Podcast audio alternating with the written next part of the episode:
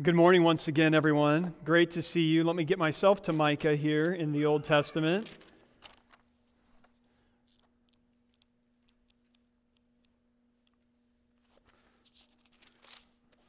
All right.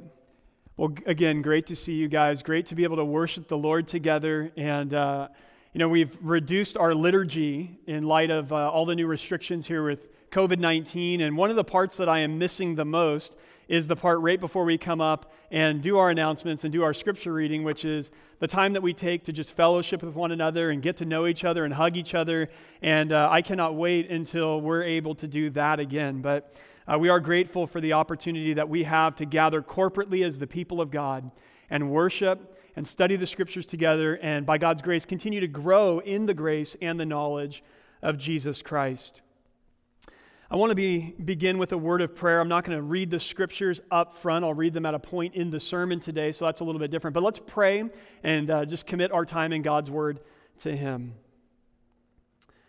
Heavenly Father, we are once again gathered as your people on the Lord's day, just as you've commanded us to do. And Lord, we believe that as we gather and as we submit ourselves to the scriptures, and as we offer praise and worship to you, Lord, we believe that you are with us, and we're so thankful for that. God, we believe that these times of corporate gathering are essential for the health of our souls. And Lord, we again just rejoice that we can physically be present together again. Lord, we pray now that your word would speak to each of our hearts. We believe that your word is living, that your word is active, that your word is God breathed.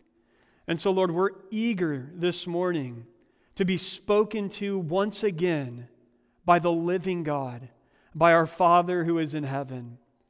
And Lord, we know that uh, your word speaks to us in different seasons and different circumstances. And Lord, we're so thankful that through the whole counsel of the Word of God, we are not left uninformed. We are not left directionless in this life.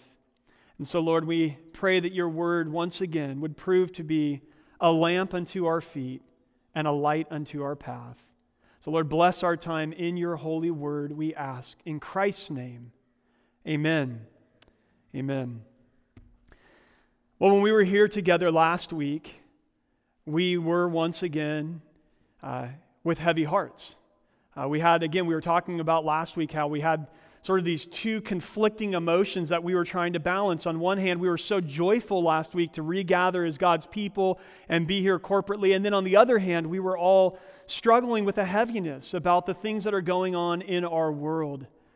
And with the passing of another week, that has not changed. If anything, that's only intensified. That again, there's this growing heaviness over the situation in our society. And when you pause and you reflect and you think about it, 2020 has been a hard year. Um, remember early in the year, Kobe Bryant passed away tragically, and his daughter and those other passengers on that helicopter. And that hit, hit a lot of people hard here, particularly in Southern California. Then, of course, we've been facing this global pandemic for months now, which has uh, brought fear and anxiety and obviously tragedy to many households in America. We're facing Great Depression levels of economic collapse. Thankfully, we've seen a rebound in the unemployment rate just as of this last week, but a ton of economic uncertainty. And of course, now there's massive protest across the nation in response to the violent deaths of several unarmed African Americans, like Breonna Taylor, like Ahmaud Arbery, and most recently, George Floyd. And of course, in numerous cities, peaceful protests have devolved into riots, vandalism, looting, and acts of violence. And many people are feeling like they wish that 2020 could be canceled like, can we just stop this year and just move into the next year and maybe start getting some good news and some positive change? But as a Christian, I'm filled with hope. And I've been filled with hope this entire time because I believe as a Christian that 2020 is serving an incredible purpose in the plans of God, and that the work that God is accomplishing right now in the world is profound. Family, we know from the scriptures that significant growth is seldom produced when we're living on the mountaintops. Significant growth is produced as we walk through the valleys. I read this on social media the other day, and I quote What if 2020 isn't canceled? What if 2020 is the year we've been waiting for? A year so uncomfortable, so painful, so scary, so raw that it finally forces us to grow. A year that screams so loud, finally awaking us from our ignorant slumber. A year we finally accept the need for change, declare change, work for change, become the change. A year we finally band together instead of pushing each other further apart. 2020 isn't canceled, but rather the most important year of them all. End quote. Now, these past couple of weeks have brought our nation once again face to face with the sins of racism and injustice. And everyone is forced to face it and to deal with it, which is a good thing. Now, I, like many of you, grew up in Southern California. I grew up in a very diverse neighborhood. I went to a racially diverse elementary school. I went to a racially diverse church. And I remember it wasn't until I was in school that I first even understood concepts like racism. And it was as we were studying history and learning about the civil rights movement and learning about slavery in our nation. And I remember as a young boy being shocked by that. How could anybody think this or believe this? Because my experience up to that point was I had friends of every race, and we never thought anything about it. As a little boy, I, I, suspect I thought of racism in America much like polio in America. Sure, somebody somewhere probably has this, but we got rid of that a long time ago. But, family, I've grown up a lot since being a little boy and thinking that. And again, if anything, these, these events of the last few weeks have painfully reminded us that racism is very real in this nation. Now, one of the things that's been so challenging for many of us as Christians over the past few weeks is the bombardment of information. There are so many voices there is so much noise, there are so many perspectives. And that's why it's so important for us as believers to come back to God's Word and constantly ground ourselves and our hearts and our thinking in the Scriptures. And so, even though we just started a series in the book of Galatians, we're pausing that series today in an effort to reground our thinking and our hearts in the Scriptures as we try to consider this cultural moment. The title of the sermon today comes directly from verse 8 in Micah chapter 6, and the title of the sermon is What Does the Lord Require of You? And I want to just encourage you this morning that as you think about that title, what does the Lord require of you? Think about it personally. Let's not just go, yeah, yeah, yeah, this is kind of God's, God's heart, God's thoughts, God's standards for people out there. Uh, we all need to say, what is God requiring of me? What are my marching orders? What is my responsibility as a member of the household of faith, as a child of God Almighty? What does the Lord require of you? Now, let me give a little bit of background and context on the book of Micah before we just kind of parachute into chapter 6. Okay, we need a little bit of the backstory, and it's actually very enlightening. the book of Micah was written during the Assyrian conquest of the northern kingdom of Israel. God's people, were living in sin, and because of their sin, God allowed the Assyrians to ultimately capture Israel and take many Israelites captive. Now, the sins in Micah's day were of two different types there were spiritual sins and there were social sins. Let me explain these. The, the spiritual sins in Micah's day were that God's people were now going through the motions.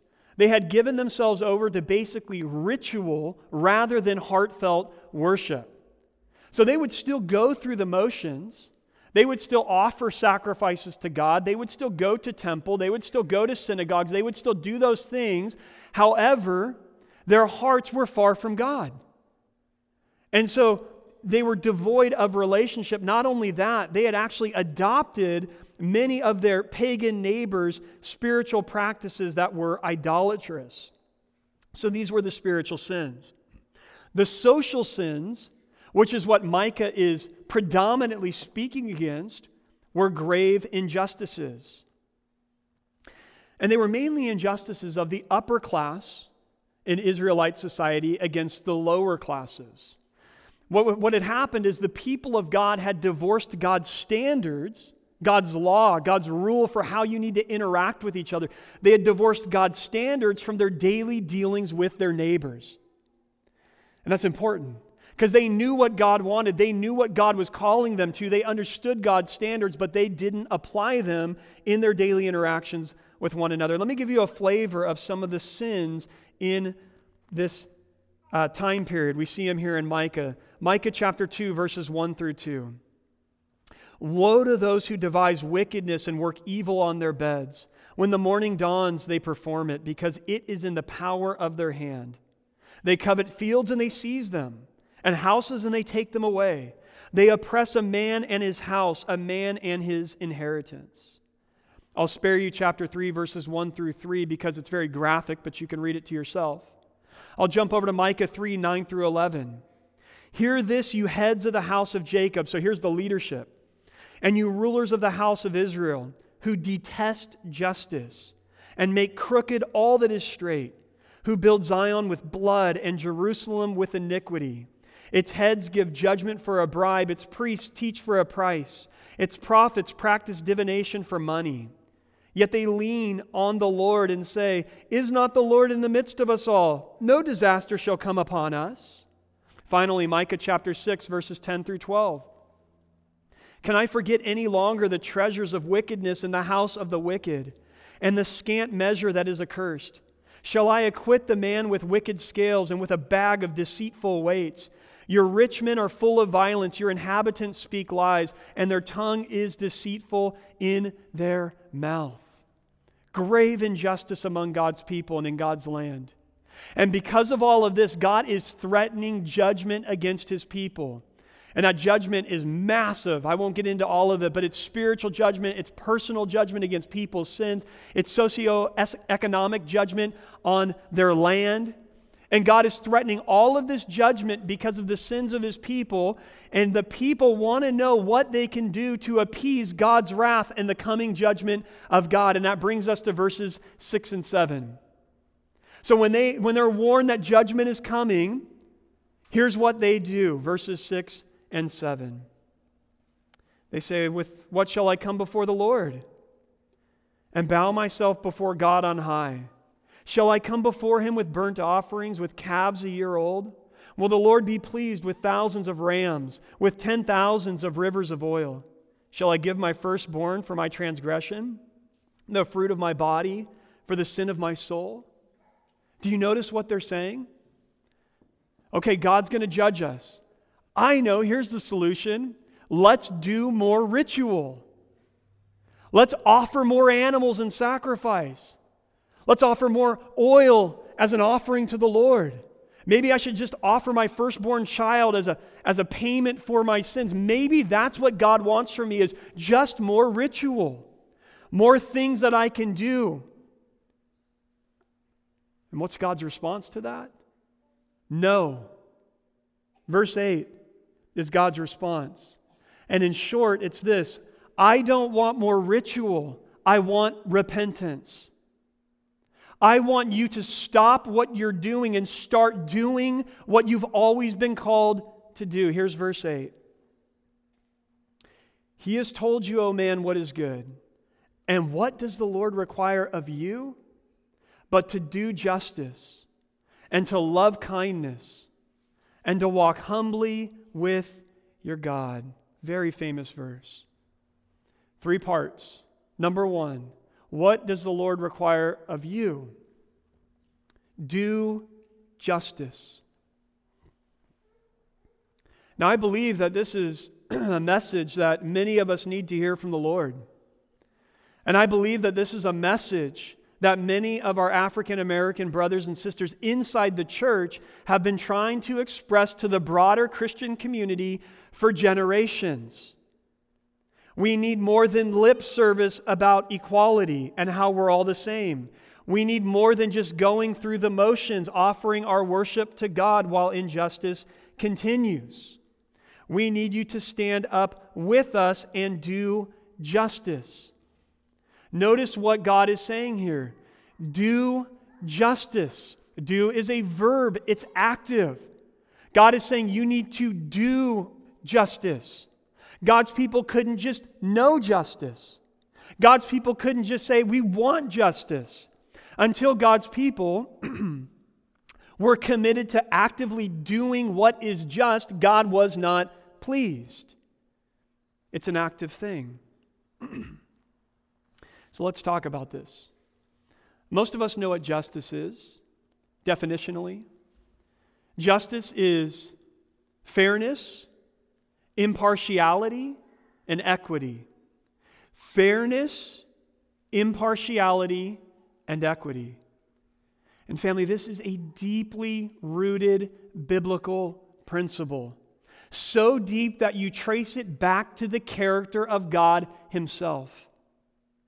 Deuteronomy 32, 3 and 4. For I will proclaim the name of the Lord, ascribe greatness to our God, the rock. His work is perfect for all his ways are justice, a God of faithfulness and without iniquity, just and upright is he. Because of that, you and I are called to be people who seek justice. Isaiah 117. Learn to do good, seek justice, correct oppression, bring justice to the fatherless, plead the widow's cause. We're reminded then in Proverbs 17 15 that he who justifies the wicked and he who condemns the righteous are both alike an abomination to the Lord.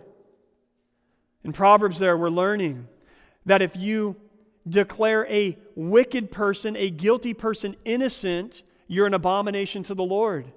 Or conversely, if you take a wicked, guilty person and declare them innocent, you are an abomination to the Lord. That is an abomination. Justice demands that we treat all people equally. Justice demands that it is the innocent who are vindicated and it is the guilty who are punished. This is what God requires. now, what's so significant about this is that justice transcends sides. Justice transcends sides. We live in a polarized nation. Some would say more polarized than they can remember even in their lifetimes. Everyone is on a side. Black lives matter. Blue lives matter. All lives matter. Some people say racism is institutional and systemic. Others say racism is individual and limited. Too many people align themselves with a side and follow that side wherever it goes. One of the reasons for this is that we live in echo chambers. We hang out with people that are like us, that think like us, that believe like us. And media and social media only reinforce this terrible echo chamber that we live in. Let me give you an example. Let's say that you support the president, that, that you are a big fan of Donald Trump. It is likely that most of the people that you're friends with on social media also support Donald Trump, support the president. And because of the people that you follow, because of the videos that you watch and the posts that you read, the algorithms on social media continue to feed you that same type of content. And what that does is it causes you to think that the vast majority of people around you, the vast majority of people in this country, think just like you do. Now, you're aware that some people think differently, but you think that they're a small minority and everybody thinks like you. And all of a sudden, you believe that Donald Trump is probably the greatest president ever. Maybe Abraham Lincoln was better, but only slightly. Friends, Abraham Lincoln fought against slavery. Conversely, if you dislike the president, it is likely that most of the people that you follow on social media, most of the accounts that you follow on social media, are reinforcing that worldview. And there's a narrative that's being communicated constantly. So that President Trump is the worst president ever in the history of the United States. If Adolf Hitler was running in 2020, any moral person would vote for Adolf Hitler. I mean, that, that's like what would be reinforced. We live in echo chambers only having our own narratives and our own belief system being reinforced. As Christians, we have to be reminded we are on the side of justice. And justice is not located in a particular group. Now, that's not to say that some groups can't align themselves with, with the just cause, they certainly do. But it is to say that as Christians, family, our standards by which we evaluate a situation is not limited to groupthink. It's not. We as Christians follow justice wherever it leads. And listen, sometimes it leads outside of the group that we naturally align ourselves with. And that's where we should be aligned on the side of justice.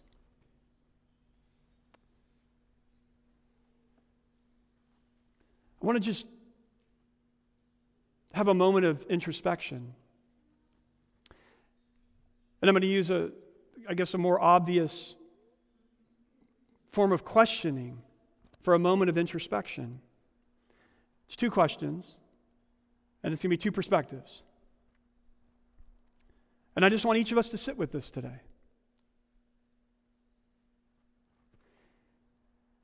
So, first, if, if, you, if you find yourself always siding against the police,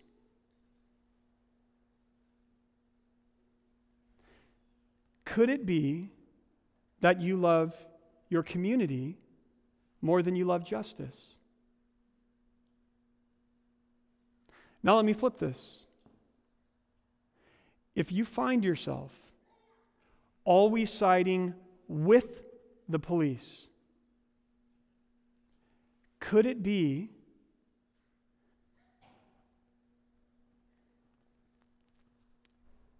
Could it be possible that you love the justice system more than you love justice? We have to be a people that elevate ourselves by God's grace above, again, groupthink. To say that it's not about aligning with a side or a group, it's about aligning with God's heart and aligning with justice, wherever that leads me. Now, I want to put a little bit of skin on this concept of justice by applying it to this cultural situation. And I want to begin with the death of George Floyd and I want to work our way outward. There's four steps. This isn't exhaustive. Hopefully, it's just helpful. When you saw the video of George Floyd, here's what justice looks like justice demands an investigation and a prosecution. If you disagree with that, you have to ask yourself why. Why do you disagree with that? The video is abundantly clear that Mr. Floyd was no longer a threat to the safety of the officers. And although the two autopsies differ on the cause of death, they agree that the officers applied lethal force. Justice demands an investigation and a prosecution in this situation, and thank God that is what is happening. Number two, justice demands that the officers get due process under the law. If you disagree with that, you have to ask yourself why. The officers deserve their day in the court. It was a grave injustice that Mr. Floyd was tried, convicted, and executed in the street. But it is also an injustice for the officers to be tried, convicted, and punished via social media. They deserve, like all Americans, due process. They deserve a day in court. Number three, justice also demands that we denounce all violence against other police officers and civilians, and all destruction of property and looting. All of those acts are sinful and destructive. Now, I know some people push back against that statement. And they say, listen, property can be replaced, but lives cannot. And of course, that sentiment is true. A life and the taking of a life is a worse injustice than the destruction of property. I understand that. But there are two things to consider. Number one, there are other innocent lives being taken right now. Police officers who had nothing to do with the death of George Floyd have been killed in this nation, as well as innocent civilians, shop owners, and homeowners. So other lives are being destroyed. Not only that, family, our choice is not either or. Our choice is not justice for Mr. Floyd or justice for the other officers or other people. Our choice is a both and. It's justice for Floyd and justice for the rest of Americans. Fourth and finally, justice demands that we seek to address systems and structures that continue to foster injustice against all vulnerable peoples, and in this cultural moment, especially people of color. According to the Bible Project, the word justice in the Bible can refer to retributive justice, meaning you do the crime, you do the time. So you break the law, you're penalized for it.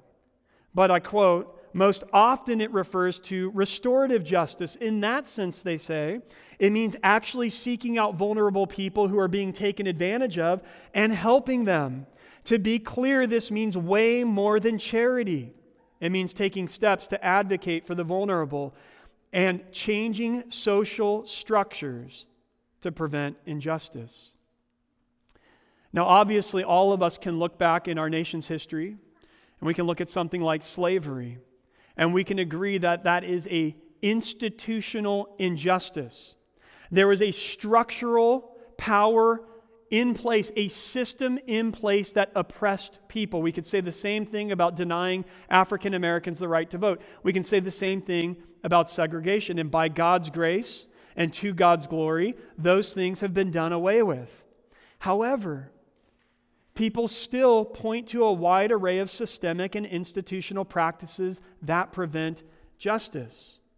For example, as it relates to the criminal justice system, incarceration rates and disparities in sentencing for blacks, inequity in bail limits causing more, many more poor and often minorities to sit in prison awaiting their trial and preparing their defense there policing practices that increase the likelihood of African Americans to be pulled over without probable cause or escalate rather than de escalate interactions with the African American community, etc., etc. Now, of course, we can have differing opinions on the validity of any of those things. But the point is simply this that a biblical view of justice demands that we as Christians look into these things and try to discern their truthfulness and their root causes and then seek to address them. That's what a biblical view of justice is it's to do justice, not to just think about justice or want justice. We have to do justice. Number two, and I promise the next ones will come a little bit faster love mercy. And you're going to see that the three things that we're required to do in Micah 6 8 are like links in a chain. They're all connected, they build on each other. Love mercy. Of course, in the ESV, it says love kindness.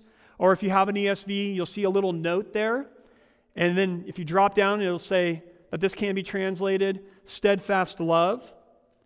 If so, then it would read do justice and do steadfast love.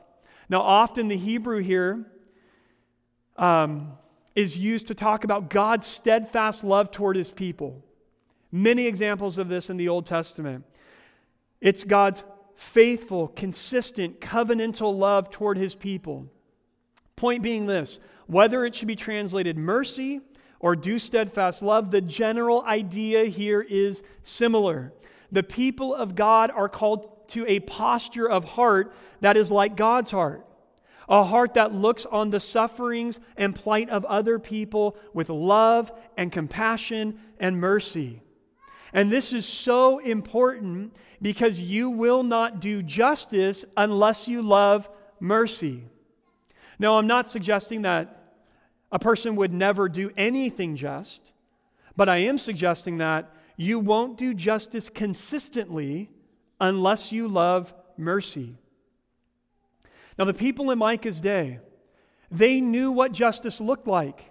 They had God's law, they had God's standards about what it meant to live like God's people in their interactions with each other. Here was the problem it wasn't a lack of knowledge, it was an unwillingness to actually do what was just.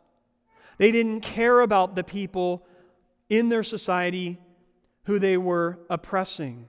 They were propping, propping themselves up on top of the suffering of other people in the community.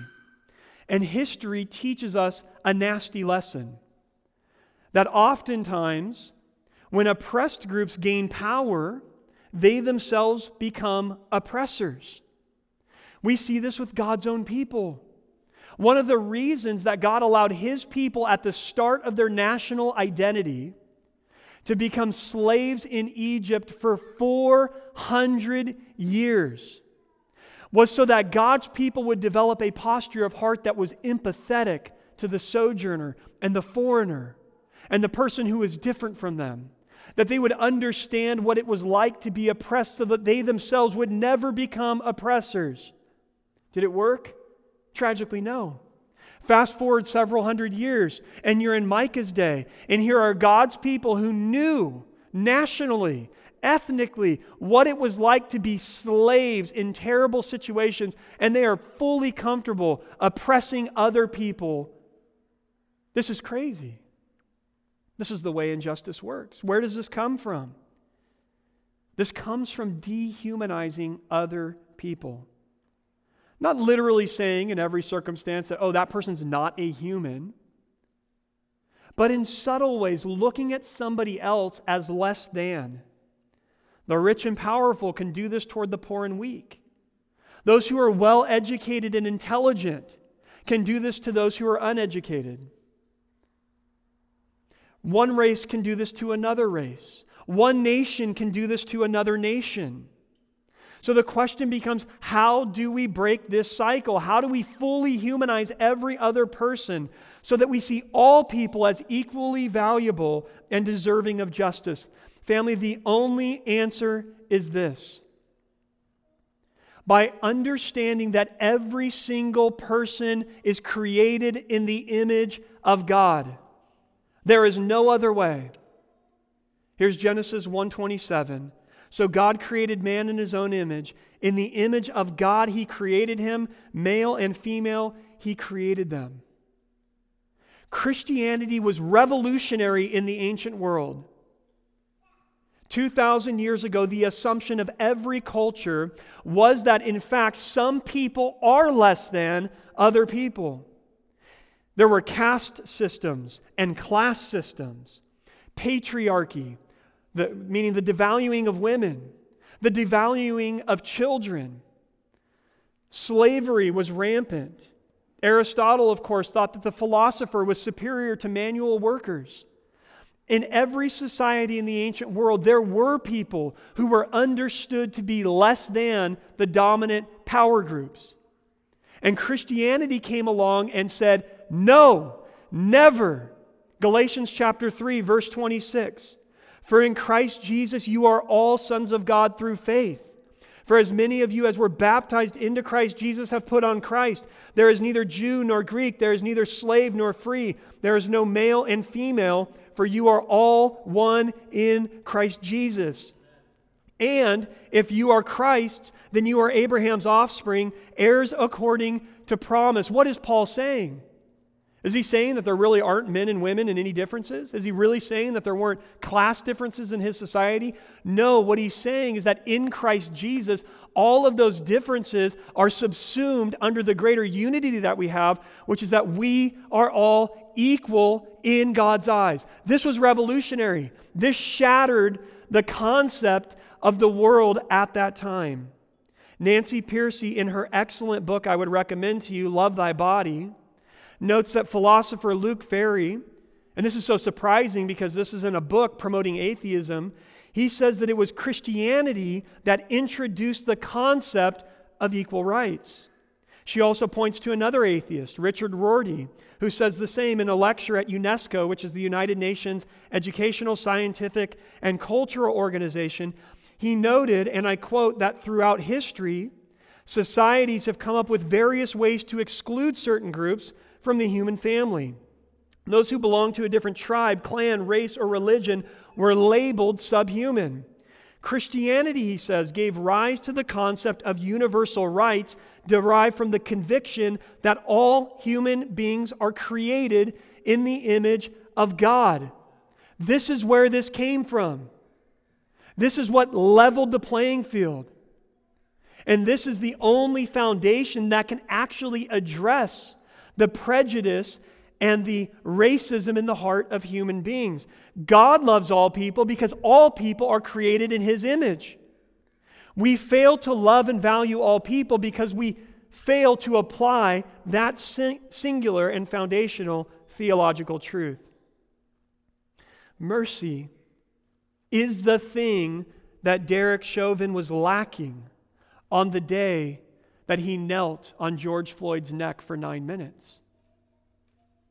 Mercy is the thing that we must walk in. We must be a people who love mercy because we are a people who see one another the way that God sees us. Third and finally, walk humbly.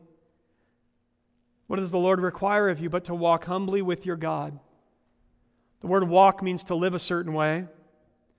The word humble there, humbly, is difficult to translate, as was mercy. And the reason is because it's not the normal word in the Hebrew that is translated humbly.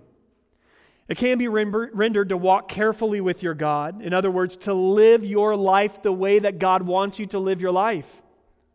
And when you stop and think about it, to walk humbly with your God and to live the way that God wants you to live your life are not far from each other.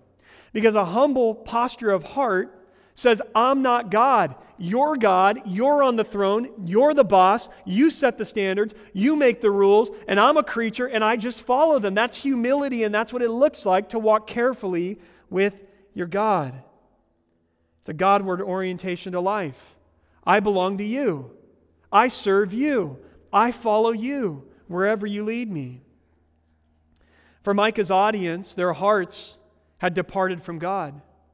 And Micah as God's prophet to the nation, was calling them back to a heartfelt repentance. Return to the Lord. Don't go through the motions. Align your life with who God is and who He's calling you to be. Enough with the empty ritual. God is calling you to heartfelt worship. And here's the key for us this morning. Like I said, these three things are like links in a chain, they build on one another a heart that is right with God, meaning that you've res- you, you yourself have received God's undeserved love and mercy, is a heart that loves mercy. When you've received God's mercy through faith in Jesus Christ and you understand, I didn't deserve that, I didn't earn that, that was freely purchased for me on Calvary's cross by the Son of God, when you get that, it gives you a heart of mercy. And when you have a heart of mercy, a heart that loves mercy, you will have a heart that does justice. It's all connected. So when well meaning Christians pit social justice against gospel ministry, it does not work that way. Of course, you can do social justice and be devoid of gospel ministry. I'm not denying that. But you cannot do true gospel ministry without also addressing social justice. They are intricately connected. If you love God, you love mercy, and you do justice. Period. You can't separate these things. So, family, what I'm trying to say to you is that what God requires of us if we're going to be gospel people is that first and foremost, we are reconciled to God through Christ by faith. And that we are recipients of God's amazing mercy, so that our hearts can be transformed and we become a people that love mercy, a people that care for one another, a people that see every other person as our equal, as full of dignity and value and worth and deserving of dignity and love and respect. And only then, when we see each other that way, can we be a people who rise above groupthink, a people who follow justice wherever it leads us and say, I am on the side of justice, period. Let me conclude by reversing the order here. Walk humbly with your God, be a lover of mercy, and do justice. And, family, in this cultural moment that you and I are living in, as we've been confronted with the reality of the pain and the suffering of people of color, it is absolutely essential for us to not turn a blind eye, to be a people who listen, a people who learn, and a people who seek change. That's what gospel ministry looks like. Let's pray together.